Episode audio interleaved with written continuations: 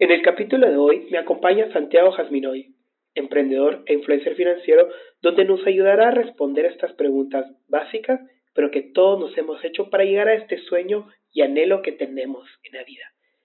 ¿Departamento o casa? ¿Por qué comprar o invertir en tu departamento sería una buena idea? ¿Qué factores debo considerar para comprar mi primera propiedad y cuánto debo tener? Recuerda que si te gusta este episodio, no olvides evaluarlo y compartirlo. Alexa, reproducir el mejor podcast. Reproduciendo el launcher.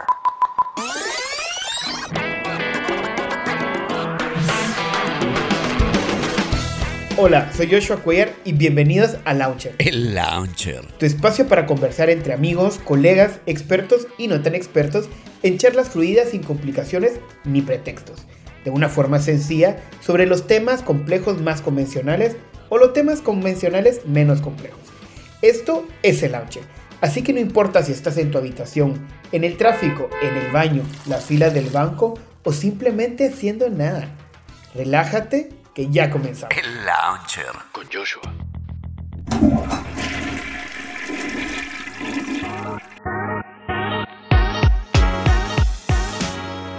Hello, hello, hello. Buenas tardes, días, noches. No sé dónde y en qué momento de tu vida me estás escuchando, pero nuevamente te agradezco por acompañarme en mi launcher, a mí y a mis invitados. Y de verdad el capítulo de hoy está súper enriquecedor porque este es un sueño, anhelo, deseo, o sea, hasta en la pirámide de Maslow está como una de las necesidades básicas de los humanos o de la mayoría. Y es acerca de lograr, bueno, se va a llamar mi primer departamento, pero puedes decir lo que es mi primera propiedad. Pero bueno, antes de, empezar este capítulo, les recuerdo que nos dejen sus comentarios, dudas, sugerencias, mental de madre si no les gusta, que nos sigan con el hashtag Launcher el podcast en nuestro Instagram y nuestro Twitter, que obviamente activen las notificaciones para estar actualizados y que nos den estrellitas y valoración para llegar a más gente, más usuarios, más temas, más personas. Y bueno, esto sea un punto de crecimiento. Como les digo, siempre aquí nadie tiene la razón.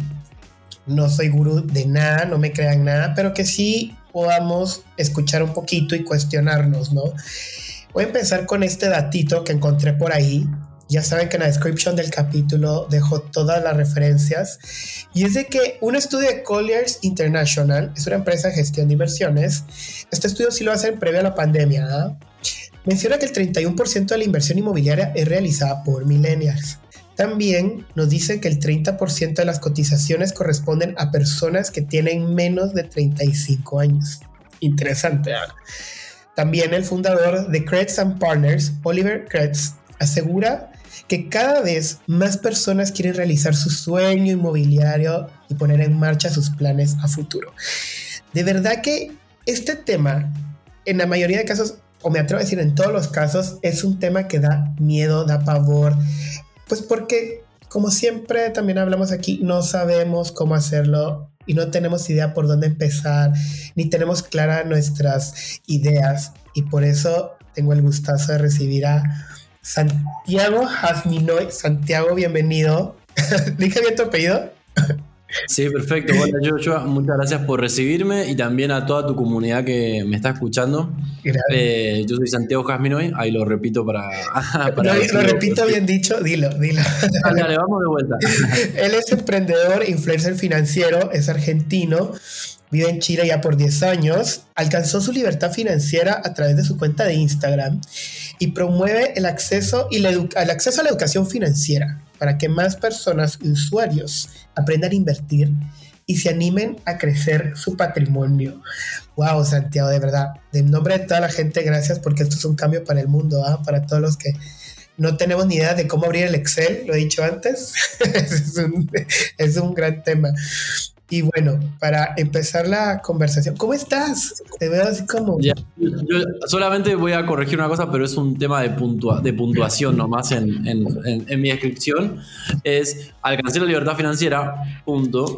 a través de mi cuenta de Instagram es que doy y democratizo la educación financiera. Ah, buen tato. o sea, el Instagram, el Instagram paga y otro día podemos hablar de cómo monetizar las redes sociales. Eso. Pero, eh, bueno, paga muy bien, de hecho. Pero bueno, en verdad, toda mi construcción de patrimonio la hice fuera del Instagram eh, y ahora es que estoy justamente generando todavía más a través del Instagram, pero la construcción del patrimonio la hice trabajando, generando diferentes fuentes de ingreso. Una es el Instagram. Buenísimo, gracias por la aclaración, Santiago, porque bueno, ya vieron, la ortografía es necesaria, ortografía y gramática necesaria, aquí siempre apuntando a la educación. Santi, oye, gracias. Eh, pues bueno, ya vamos a ir tirar la carne a la parrilla, como dicen aquí en Chile, con todo. Y cuando hice este capítulo, a mí me sucedió que tengo preguntas, pero no sé ni por dónde empezar. o sea, no sé ni cómo, por dónde se empieza, cuál es la primera pregunta y es como, eh, yo estoy alrededor de los 30, eh, creo que vos también por ahí, también sos un jovencillo por el mundo y siempre tenemos... Yo tengo 34, 34 años. Eso, eso, acéptale así, así hay que ser.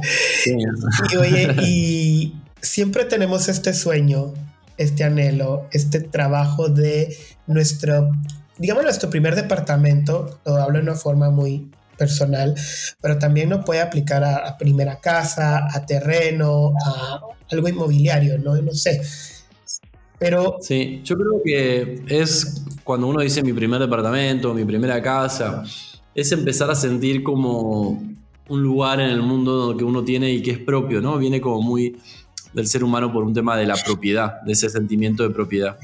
Eh, yo creo que la inversión en bienes raíces, para decirlo de una forma más amplia, es algo súper bueno en la construcción del patrimonio. Y en eso es lo que tenemos que tener como, para mí es súper importante, trabajar en la construcción de un patrimonio personal. Que podamos tener un departamento y ojalá otro tipo de, de activos. Pero para muchas personas comprar un departamento en algunos países es más fácil que otros, pero es para otros es realmente muy complicado, ¿no? Y ahí el primer paso para mí es ver, bueno, que ponerse como objetivos. Y cuando uno se pone objetivos, tienen que ser eh, objetivos alcanzables, ¿no? Ambiciosos, pero alcanzables. Eso por un lado. Si uno dice, me quiero comprar una casa de un millón de dólares y ganamos mil dólares al mes, claramente va a ser pues un objetivo no, no, realista. Está un poquito lejos el objetivo, pero se puede. También se puede. Pero, Se, va a poder, estoy completamente, se va a poder, pero va a tener que hacer muchos planes e invertir muy bien para multiplicar bien ese dinero.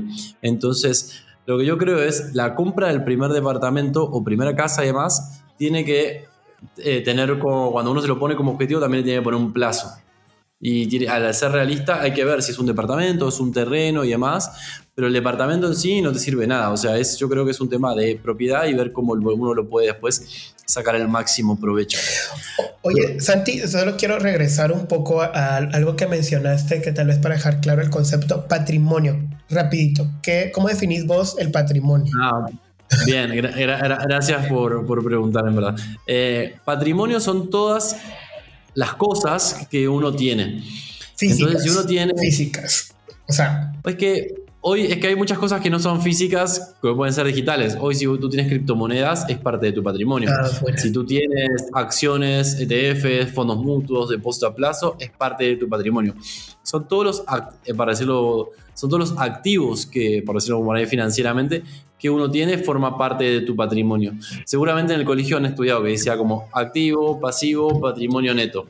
Bueno, el patrimonio es los activos que tú tienes menos las deudas que tú tienes y eso te da tu patrimonio. Lo que tenemos que tratar de hacer, y esto es parte del camino hacia la riqueza y hacia la abundancia, es que la cantidad de activos sea mayor que la cantidad de pasivos para tener un patrimonio más fuerte. Y eso te va a permitir también el día de mañana tener unas finanzas mucho más tranquilas. Entonces, la compra del primer bien raíz, para volvernos, si querés, eh, al título o al primer departamento, es bien importante. O sea, porque yo creo que cuando compras el primero te das cuenta de decir, bueno, lo, he logrado. Pero ahí no tiene que parar la ambición. Ahí tiene que decir, bueno, ¿cómo compro el segundo? Buenísimo. Yo sé que, me, puedo poner un poco como ambicioso, pero es, algo que Este podcast es de ambición. Aquí vamos a sembrar alcancen todo lo que quieran. ¿Sabes? No, sí, es que yo creo que cuando, cuando yo leí el título que me mandaste y la pauta, tu compra de tu primer departamento, después hablamos un poquito de inversión y demás. En mi casa siempre me decían, primero el departamento, porque uno empieza a trabajar, se quiere comprar el auto, ¿viste? Como que, o la moto, o se quiere comprar algo automáticamente cuando empieza a trabajar. Yo tuve la suerte que en mi casa me enseñaron bastante educación financiera y me decían, primero el departamento, pero no el departamento solamente para vivir y demás, sino porque era un activo que me iba a poder sacar mucha más rentabilidad que al auto que cuando lo saque de la concesionaria o lo compré usado iba a valer menos. Entonces, yo creo que cuando en mi casa me decían primero el departamento, se referían a primero activos que puedan aumentar su valor en el tiempo, activos que te puedan dar una renta el día de mañana, un activo que tengas, en verdad, siempre un departamento es un lugar donde caer, ¿no? Como quiero ese es como el mayor miedo de todos, tener como un lugar. No, no sabes, a menos que seas hijo de un, de un jeque árabe, no sé, pues a menos que puedas por ahí, pero tener ahí donde caer. Oye, y, dicho esto, vamos a, a, llevarlo, porque yo soy, no tengo nada de conocimiento acerca de esto, así, cero. Y siempre está como ya, departamento o casa.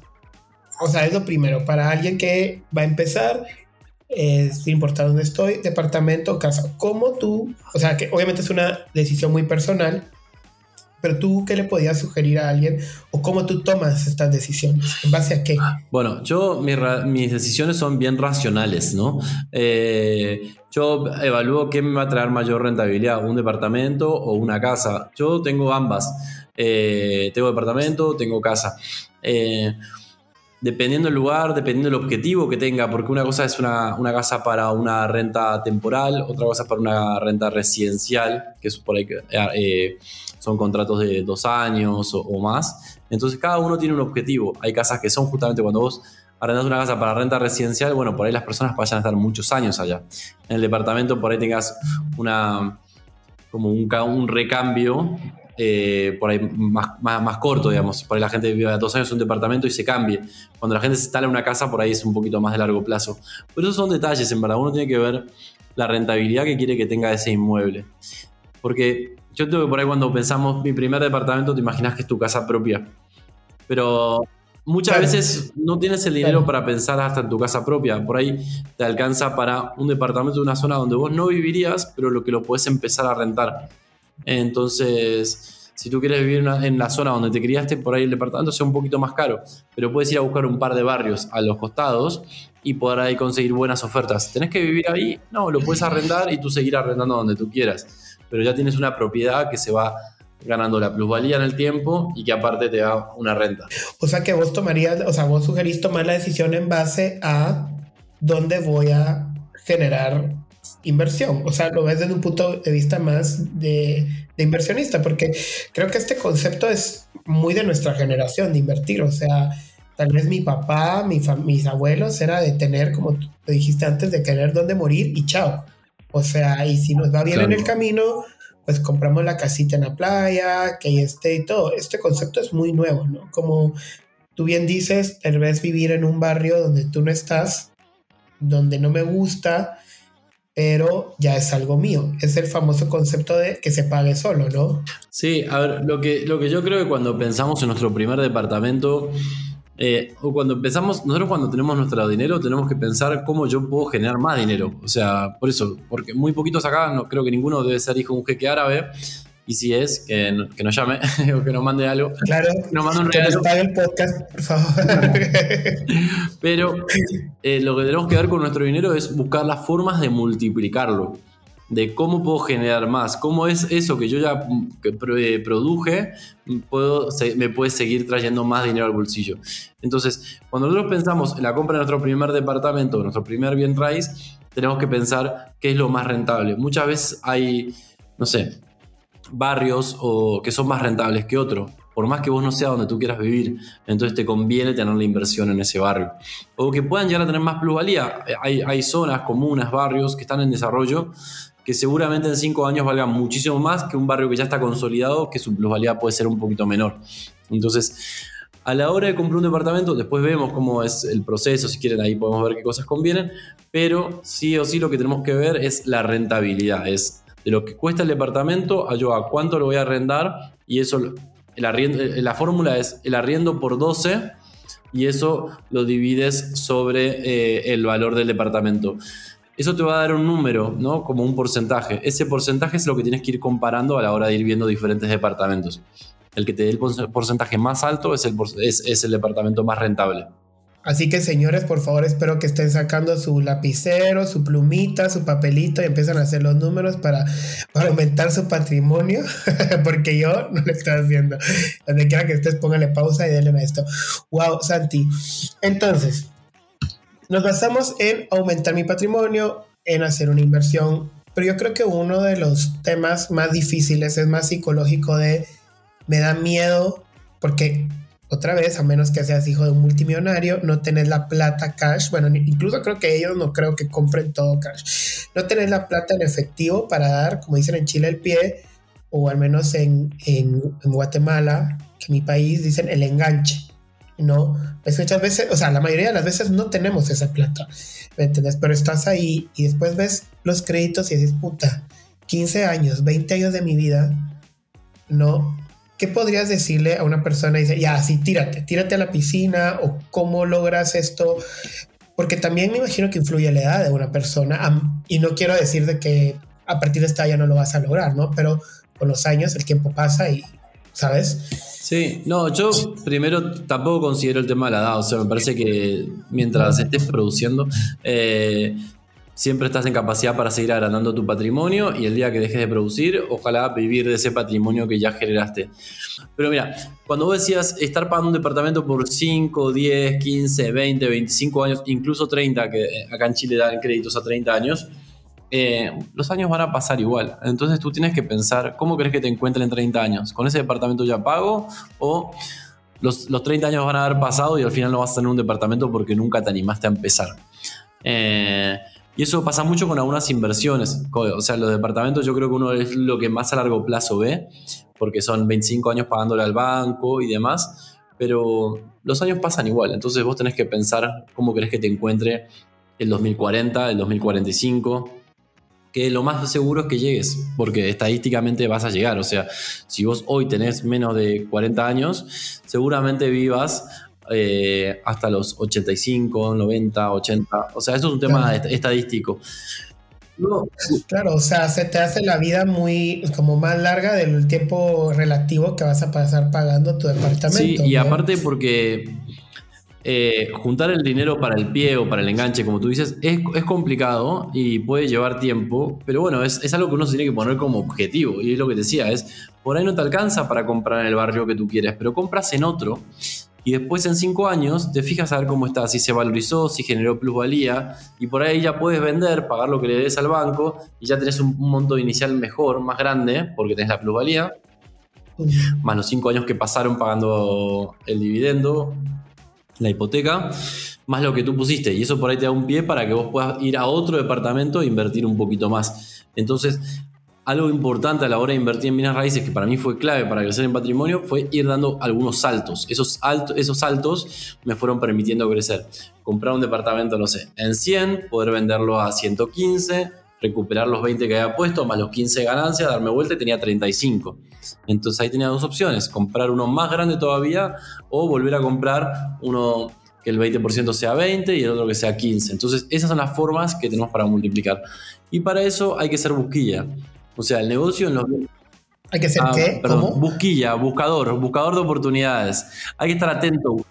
No, estos argentinos no sé qué están hablando, de verdad. no, no, sí, buena mía, buena mía, porque utilicé una palabra demasiado del lunfardo. Pero eh, hay que saber buscar oportunidades.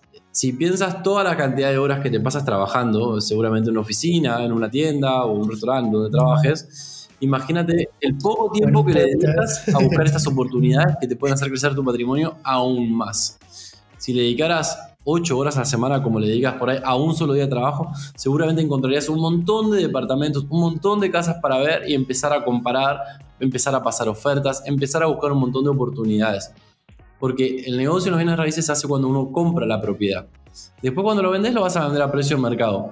Pero vos, teniendo la posibilidad de salir a buscar al mercado, tenés al que quiere vender urgente porque se quiere ir, porque quiere sacar la plata del país, porque no se está chato, porque el, departamento le ha traído problemas, porque, porque heredó, porque tiene que vender. No sé, hay un montón de razones. Entonces, entre esas razones, llegas tú, encuentras ese, ese departamento entre un montón y pasas tu oferta.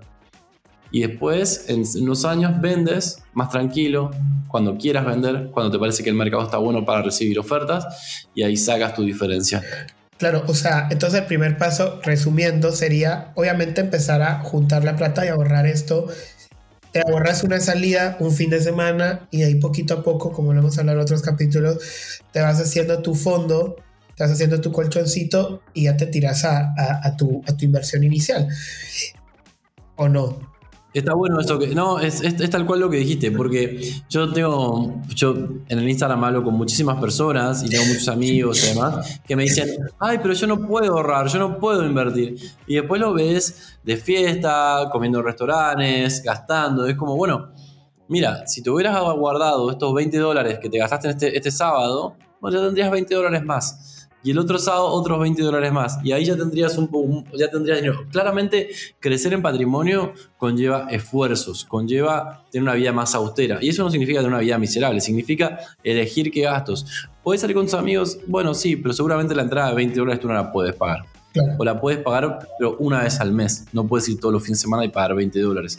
Entonces, el fin de semana siguiente, hacemos un picnic en el parque con, con, con tus amigos es mucho más económico. No sé, como buscar las formas, pero sí va a conllevar un esfuerzo. Claro, apretar, tanta parte hasta donde la chamarra te decimos en mi país. Oye, Santi, y otra pregunta que tengo acá, que es clave, yo creo que te la pueden hacer mucho, es, ¿departamento nuevo o departamento usado? Bueno, yo creo que hoy eh, hay buenas ofertas en departamentos nuevos. Pero a mí, si vuelvo, si voy para atrás, históricamente siempre se consiguen mejores ofertas en los departamentos usados. Yo creo que hoy, por cómo está el mercado, principalmente en Chile, eh, los, los nuevos, las inmobiliarias y las constructoras han puesto muy buenas ofertas pero que no se veían en el mercado hace tiempo. Hoy te dan facilidad para pagar el pie o el enganche en cuotas.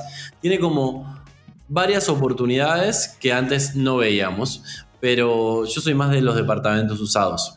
De hecho, igual dentro de mis departamentos, eh, uno lo compré nuevo.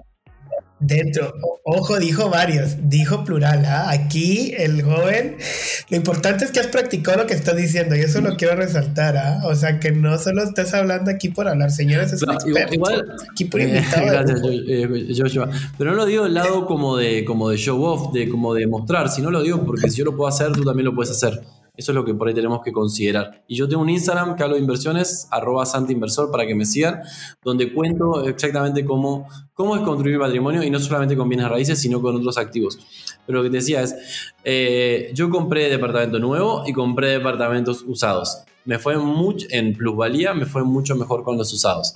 Yo hoy si tuviera que pensar un departamento nuevo, lo eh, buscaría una buena oportunidad. Como te digo, es, no es no usado, sino es la oportunidad.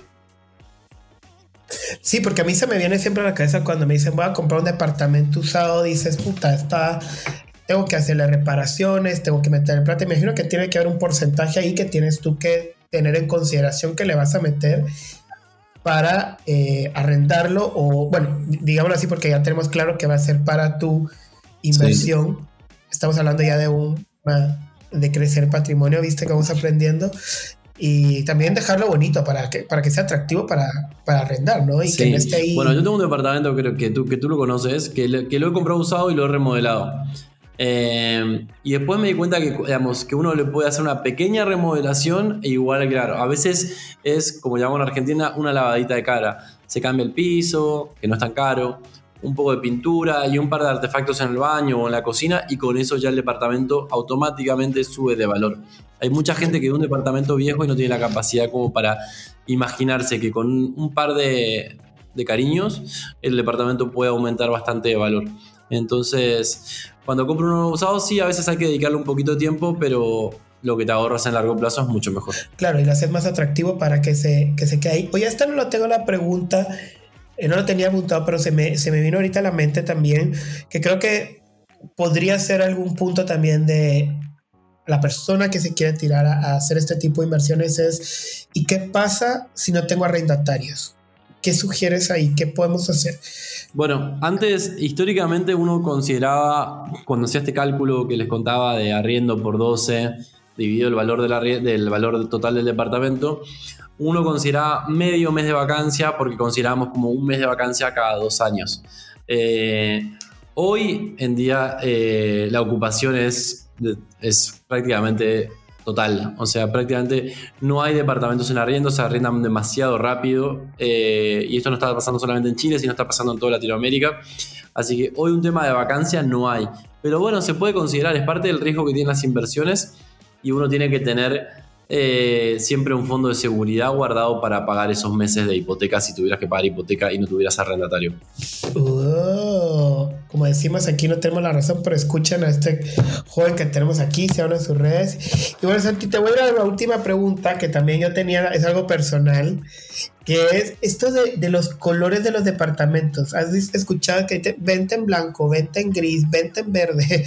Eh, o sea, ¿qué color escojo? ¿Sabes? Ya, perfecto. Y esto es cuando el departamento no se construyó todavía, o sea, y todavía está el proyecto, y por ahí ves el terreno y ves que está como eh, con algunos carteles y demás, eso está en blanco. Quiere decir que es, es, un proyecto, y eso en general en Chile, en Chile se construye relativamente rápido, eso es como cuatro años aproximadamente. O sea, ves un proyecto en blanco ahora, estamos en el 2022, recién va a estar con entrega 2026 más o menos. Oh. Eso para El departamento en verde ya se está construyendo, entonces ahí ya por ahí ya estás en los dos años. Eh, dependiendo. estamos hablando el tiempo que te tardan en entregártelo. El, el, tiempo que tardan en entregártelo, pero es el estadio del proyecto en cierta forma. En blanco es cuando el proyecto está recién empezando, está en papeles, todavía no entraron las máquinas. En verde ya entraron las máquinas, pero vos tenés desde el día que entra la primera máquina hasta que se va la última. Entonces, ahí vos tenés más o menos dos, dos tres años de construcción, que bueno, hay que ver en qué estadio estás, ¿no? Eh, en qué momento entras, pero en verde es tenés como harto tiempo. A ver, ¿qué, ¿cuál es? Y después ya es entregado, el departamento ya es eh, entrega inmediata, como le llaman. Entonces tenemos blanco, verde y entrega inmediata. Cuando uno compra en blanco, vos estás comprando un departamento que ni siquiera está construyendo, o sea que está, es el proyecto del departamento, entonces seguramente puedas conseguir un precio mejor, porque estás confiando, estás asumiendo más riesgo, porque, y también considerando de que esto va a estar recién entre 3, 4 años. en verde el riesgo es un poquito menor, entonces la oferta es menor. Y entre inmediata, ¿Menor en qué sentido es el riesgo, perdón, Santi? No, a ver, entre, porque vos ya, cuando el departamento está entre inmediata, vos ya puedes ver, puedes ver el piloto, puedes ver todas las terminaciones. Ah, ya. O sea, ya sabes a qué te estás metiendo. Exacto. En blanco, muchas veces el proyecto no llega a tener todo el dinero que necesitan, entonces se posterga un poquito, le faltan algunos permisos, como que hay también como algunos, algunos tiempos que pueden demorarse un poco en el, en el proyecto en blanco. Ya, entonces tenemos en blanco cuando está el proyecto, verde cuando ya está en construcción y entrega inmediata. Así que mucha gente. Así como cuando conoces a alguien, así cuando lo conoces, blanco, ¿sabes? Apuestas todo en verde y cuando, no, cuando lo, ves en, cuando, no, cuando lo ves en Tinder, cuando lo ves en Tinder es en blanco. Porque es la pura promesa de lo que va a ser. En la, en primera cita y las primeras citas donde está construyendo, bueno, es, es en verde y, y ahí entra inmediata ya cuando pololeas, te pones de novio y bueno, ya, ya cayó, ya cayó la Ah, bueno, mira, ya viste, forma fácil de explicar cómo comprarte departamento comprado con Tinder. Oye, buenísimo, buenísimo. Santi, de verdad te agradezco este tiempo, se nos está yendo horrible, pero no sin antes bueno, volverte a agradecer. Eh, coméntanos qué les parece el capítulo, si quieren volver a escuchar a Santi, que sacó varios temas por ahí. Eh, es un experto en inversiones. Y Santi, cuéntame qué andas, qué estás haciendo, cursos, TED Talks, en qué película estamos a ver, no sé. Ah. Bueno, estoy en, Instagram, arroba Inversor, y ahí estoy, ese es mi principal canal donde hablo con, con toda mi comunidad y es una comunidad que está creciendo todo el tiempo y eso me encanta porque como que hay mucha más gente que se está animando a, invertir, se empiezan a motivar, empiezan a educarse financieramente. Eh, tengo un curso que es Aprende en Simple con Santi Inversor, que es un curso que es súper barato. De hecho, eh, bueno, recién terminamos la preventa y lo vendíamos a 10 dólares, ahora pasó a 20 dólares. Pero la idea es es tener cursos baratos porque creo que es la mejor forma de democratizar. Cuando a mí me ofrecen hacer el curso, de hecho, como esto te lo cuento como anécdota y entre tu comunidad, que me imagino que es súper de confianza, primero me decían, de poner, me decían eh, no, hay que vender tickets caros, como, porque también hay toda una corriente de tickets caros. Yo creo que hay que tener como un abanico de opciones y, yo lo que quise hacer este primer curso que hacía era tener justamente un ticket barato porque era lo que quiero es como nivelar a mi audiencia con todos los conceptos de inversión, con todos los instrumentos de inversión para que más gente tipo se anime a invertir y aprender. Entonces esto es como la introducción para poder de acá crecer para arriba. Así que por eso es que pusimos ese precio con, el, curso. Eh, fuera de eso, la verdad también tengo un canal de YouTube junto con unos compañeros que nos llamamos los Avengers Financieros, que somos cuatro locos, cinco locos eh, que creemos que podemos en verdad cambiar el mundo a través de la educación financiera. Y esto por ahí suena un poco, no sé si soberbio o demasiado valiente. Tírelo, tírelo, aquí estamos en confianza. Pero en, verdad, en verdad lo que queremos es eso, es como que, si las personas supieran eh, cómo manejar su presupuesto, cómo invertir y demás, estaríamos en un universo de generación de riqueza constante. Porque la clave para también, para tener eh, abundancia y demás, es generar valor. Y eso es lo que tenemos que tratar de hacer todas las personas. No basta con hacer lo que hay que hacer, con lo básico. No, hay que ver cómo nosotros podemos aportar a nuestra comunidad. Yo lo hago de mi manera y demás, y eso, eso trae abundancia y eso se multiplica. Entonces tenemos que trabajar en eso.